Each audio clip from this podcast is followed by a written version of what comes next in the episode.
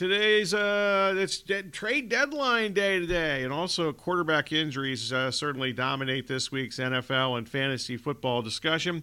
Out to the KDUS uh, hotline we go. We're now joined in the Sports Zone by John McKechnie.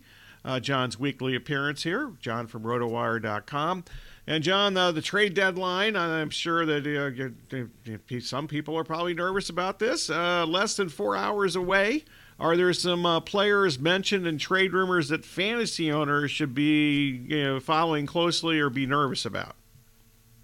Well, I, I hate to, to be a bit of a, a buzzkill, but but the NFL, uh, its trade deadline really lags behind the NBA and the MLB as far as excitement on deadline day. Now we're, we are starting to see some movement. Uh, Montez Sweat uh, getting traded to the Chicago Bears that, earlier today um, is certainly a, a signal to, to that end. But um, I, I find that a lot of the time, uh, the, the trade rumors are essentially fan fiction. Like, uh, oh, yes. Derrick Henry, what would he look like in a Ravens uniform? Like, why would they why would they trade a second round pick for a rental when they are running the ball pretty well as it is? You, you know, like stuff like that. Um, but I, I could see the Chiefs potentially making a move for, for an outside receiver if there is one available. Obviously, that that'll be a little bit tricky, um, considering that uh, maybe the best one that, that could be available is Jerry Jeudy. He's in the division, so you, you you're a little bit dubious on those two uh, doing business during the season, that that type of thing. But Jerry Jeudy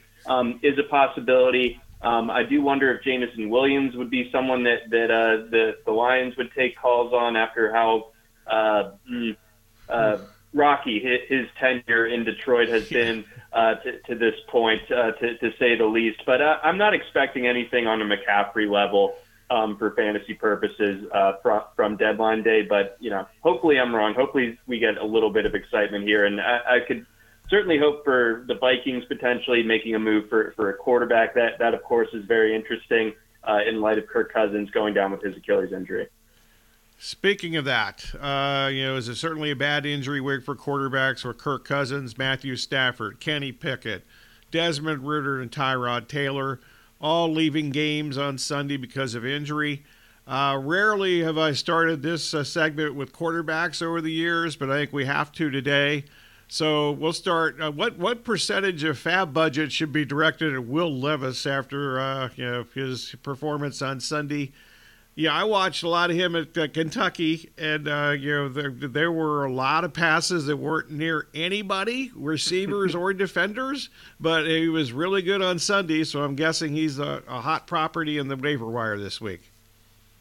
He absolutely is, and then the timing, along with um, with some byes coming up this week yeah. to you know uh, starter level quarterbacks uh, among the four teams on a bye uh, Levis's performance in, in and of itself, the, the potential for him starting for the Titans the rest of the season, and the injuries to, to uh, other uh, notable fantasy starting quarterbacks. Um, all of that uh, has created kind of a perfect storm for, for Will Levis as a uh, free agent option this week. So it, it depends on, on uh, you know how rough your lineup is looking, uh, either for this week or going forward, depending on if you had someone like a Kirk Cousins, or, or if you just need to kind of get through this one week without Trevor Lawrence or, or Brock Purdy, something uh, like that. But I would I would be comfortable ponying up over 20% of my free agent budget if I needed to on Will Levis. Um, I think that uh, what he did on Sunday was, was essentially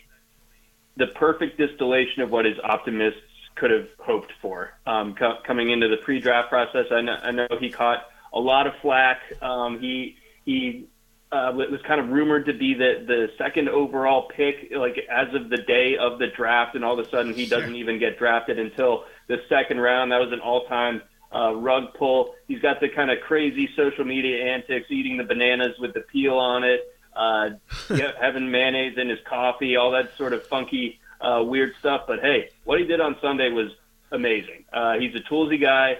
Um, like you said, it, it, it, takes him some time to dial it in. Um, the, the accuracy is probably never going to be a strong suit of his, but he's a fearless guy.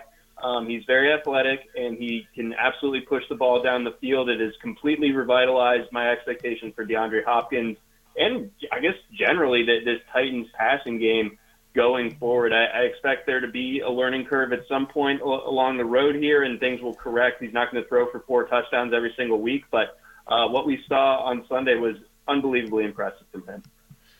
By the way, uh, the four teams on bye this week are Denver, Detroit, Jacksonville, and San Francisco. We're talking with John McKechnie of RotoWire.com. Uh, any other quarterbacks out there other than Levis that uh, you know might be worth a shot this week? As we mentioned, you've got a lot of injuries, and the four teams on bye, all four of those quarterbacks are at least in two quarterback leagues. So uh, I, know there's the two quarterback or super flex stipulation, kind of makes anyone with a pulse ha- have some value, but I'm not uh, quite ready to go there on someone like a Jaren Hall um, or, or uh, obviously a Tommy DeVito after what uh, the position that he was put in uh, this past week. Uh, poor guy. Um, but I, I do expect Daniel Jones to be back before too long, so um, that that should kind of neutralize the need to to even think about rostering uh, one Tommy DeVito. But um, it's interesting that that uh, Desmond Ridder uh, cleared concussion protocol during Sunday's game, but but Taylor Heinicke uh, t- took over that offense the rest of the mm. way. I know that, that Ritter has been kind of a frustrating guy for, for the Falcons and for fantasy. Um, you know, not really maximizing the likes of, of Bijan Robinson, Kyle Pitts, Drake London, you, you name it, it, it hasn't really been there as far as funneling it to, to the kind of star talent uh, players in that offense. Maybe Taylor Heinicke could, could be able to, to fix that a little bit. So he's a speculative ad. Um, beyond that, if, if Stafford is, if his thumb injury is of enough concern. Brett Rypien, I suppose, would, would fit the bill. And then uh, my, my Galaxy Brain one uh, would, would be Jameis Winston uh, in the event that he gets traded to the Vikings, which I, I just, frankly, I just want to put that out in the universe. I'd love to see that. I think that'd be fun. So, yeah, I've always kind of, you know, you know, Jameis, I don't know if I like if he were on my favorite team, I don't know if I'd like him. But fantasy wise, I, have always tried to get Jameis Winston. So I hope that happens. That'd be that would be interesting. Uh, all right, let's get to some wide receivers here. Uh, anybody out there this week? Uh, you know, out there in a good way, I guess. Uh, so, but uh, I don't have a real extensive list of questions as far as wide receivers this week. How about you? That that is totally understandable. Um, but um, there, there, have been some ascending players and, and, players that we need to pay attention to a little bit more. in, in probably shower leagues, like in your in your home leagues.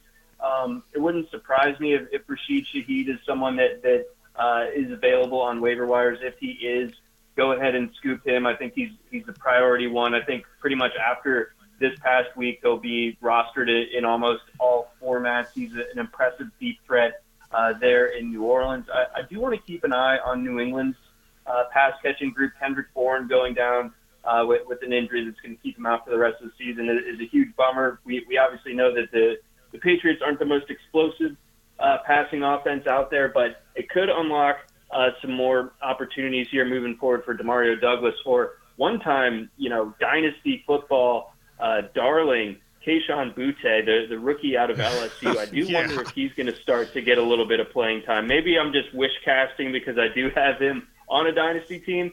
Um, but um, I, he he was a talented player. He's amazing uh, at times at, at LSU, but obviously kind of fell flat, fell in the draft, and didn't uh, have the best training camp with, with New England. But they, they might just out of necessity, especially with DeVante Parker also being in concussion protocol, um, they might need to elevate him and, and start getting him um, a bit of a role. Um, but beyond that, uh, Jamison Crowder look, looked good this past week. Well, I don't know if that will continue once Curtis Samuel gets back, but that, that's certainly uh, something to keep an eye on. And then I think Houston, uh, with Robert Woods going out, Noah Brown did get uh, the the the kind of next man up treatment. But I'm lightly intrigued in, in Xavier Hutchinson, the, the rookie out of Iowa State. I think he's a talented player, big body guy that with uh, really good possession skills. Um, so it wouldn't completely shock me if he works his way into a role in his own right. And then I don't know how long this will last, but Jake Bobo is producing. Um, again, it, it's uh, it's hard to uh, expect that to continue too much longer, especially when you're competing for targets with DK Metcalf, Tyler Lockett, and, and Jackson Smith and Smith-Njigba scoring the big touchdown this past weekend. But Bobo is kind of useful as a wide receiver for there. Um, they do have to go to Baltimore this week, so this might not be the best offensive projection week for the Seahawks, but Bobo cer- certainly, uh, I guess, on the radar, if nothing else. Yeah, Jahan Dotson, um, is he too rostered to be included in this discussion? He kind of rose from the fantasy dead on Sunday against the Eagles. Uh, he is not because everyone rage dropped him uh, la- la- this time last week. Everyone was like, "I'm done with this guy. He's toast. What were we thinking? What were we doing?" I can't believe that he was getting drafted ahead of Terry McLaurin at, at the end of draft season. I also can't believe that, but that's another discussion. But Dotson was awesome last year. I think it, it's just Washington was sort of a forgotten team. Uh, but Dotson, a really impressive rookie season from him, and, and obviously it got off to a slow start this year. New offense, new offensive coordinator, new quarterback, uh, all of that. Um, it, it led to some kind of dud weeks, of course. But Dotson, extremely talented player. I think that we're gonna that that hopefully will be the start of, of him uh, being a fantasy factor here uh, down the stretch. So if he is available, I, I firmly uh, put the stamp on picking him up. Tight ends, uh, I assume that fantasy owners are uh, in hot demand for the Cardinals' Trey McBride, who actually was running more routes uh, before Zach Ertz got hurt. The last couple of games they both played, McBride was, you know, like I said, running more routes than he, Ertz was even then. I'm not even sure if Ertz is going to play again this year for the Cardinals. I'm not either. Um, so, so McBride definitely should have been on people's uh, radar going into this past weekend, but uh, definitely now, and, and we're getting closer and closer to Kyler returning. Um, I think that's really going to help open up the offense. I don't know if he's going to pepper uh, McBride with 14 targets the way that uh, he he was uh, set up this past weekend against Baltimore. Um, straight comment. Uh, I didn't quite think that uh, that he kept his forward progress going, but hey, for fantasy purposes, they gave him the touchdown. It was all it was all gravy from from there, right? But um, you know, he he's a talented player. He's someone that um, you know, was essentially the entire Colorado State offense his last year in college. So I mean, mm-hmm. he's he's a good player. Um, I, I know that uh, last year's draft class wasn't like the uh, one that you're going to point to at, at the tight end position. Certainly not compared to like this past year where you have uh, LaPorta and Mayer and Kincaid and all those guys. But McBride is solid. Uh, we always say that that avoiding rookie tight ends is is usually a good move. McBride's in his second year. He clearly has the role. He's running those routes like you alluded to. Um, he is the the premier uh, pickup at the tight end position this week. And the good news is that blocking does not play a role in fantasy football because he doesn't block anybody. Uh, talking nope. with John McKechnie from RotoWire.com. Uh, the running back. Usually we do this first, but uh, I'm going to go last with running backs today. Uh, who tapes? Uh, who tops? He tried to say uh, the waiver wire running back list for this week? Um, it's it's tough out there. That there probably aren't a ton of options.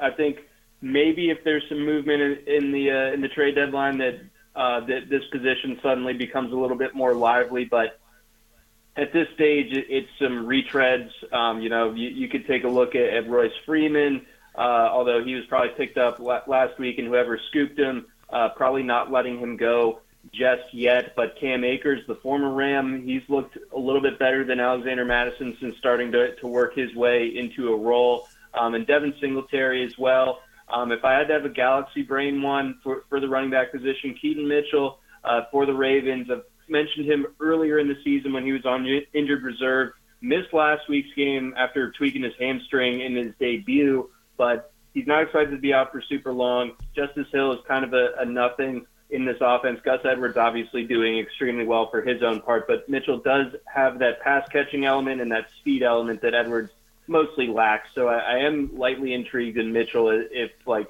you know if if nothing else than to just get a stash uh, where I've been kind of having a, a total dead spot at the end of my bench. Okay, I can't even believe I'm bringing this name up, but I am. Uh, Leonard Fournette in Buffalo. Is, does that matter to us? I don't think so. Um, I, I think that um, you know it's a, it's an offense that a doesn't get a ton of usage to its running backs, and, and b you know what Fournette was good for for fantasy these last few years was, was catching passes, and James Cook right now is better at, as a pass catcher and a lot more explosive in the open field than than, uh, than Leonard Fournette is. And then in the short yardage stuff, which I was you know dubious on James Cook coming into the season, Latavius Murray does an okay job with that. Maybe he fell flat enough uh, on Thursday night against the Bucs to to kind of make them feel like they had to get another um, secondary piece behind James Cook. Obviously, with Damien Harris being sidelined right now. Um, but I have a hard time envisioning uh, Lenny being much more than a, much more of a uh, fantasy force this year, and, and more of just like a fantasy annoyance that, that might poach a couple opportunities from Cook here or there. All right, I did not get to see this game live because I was uh, in Glendale watching uh, your Ravens toy with the Cardinals on Sunday afternoon. But, but Javonte Williams got 30 touches. What what's up with that?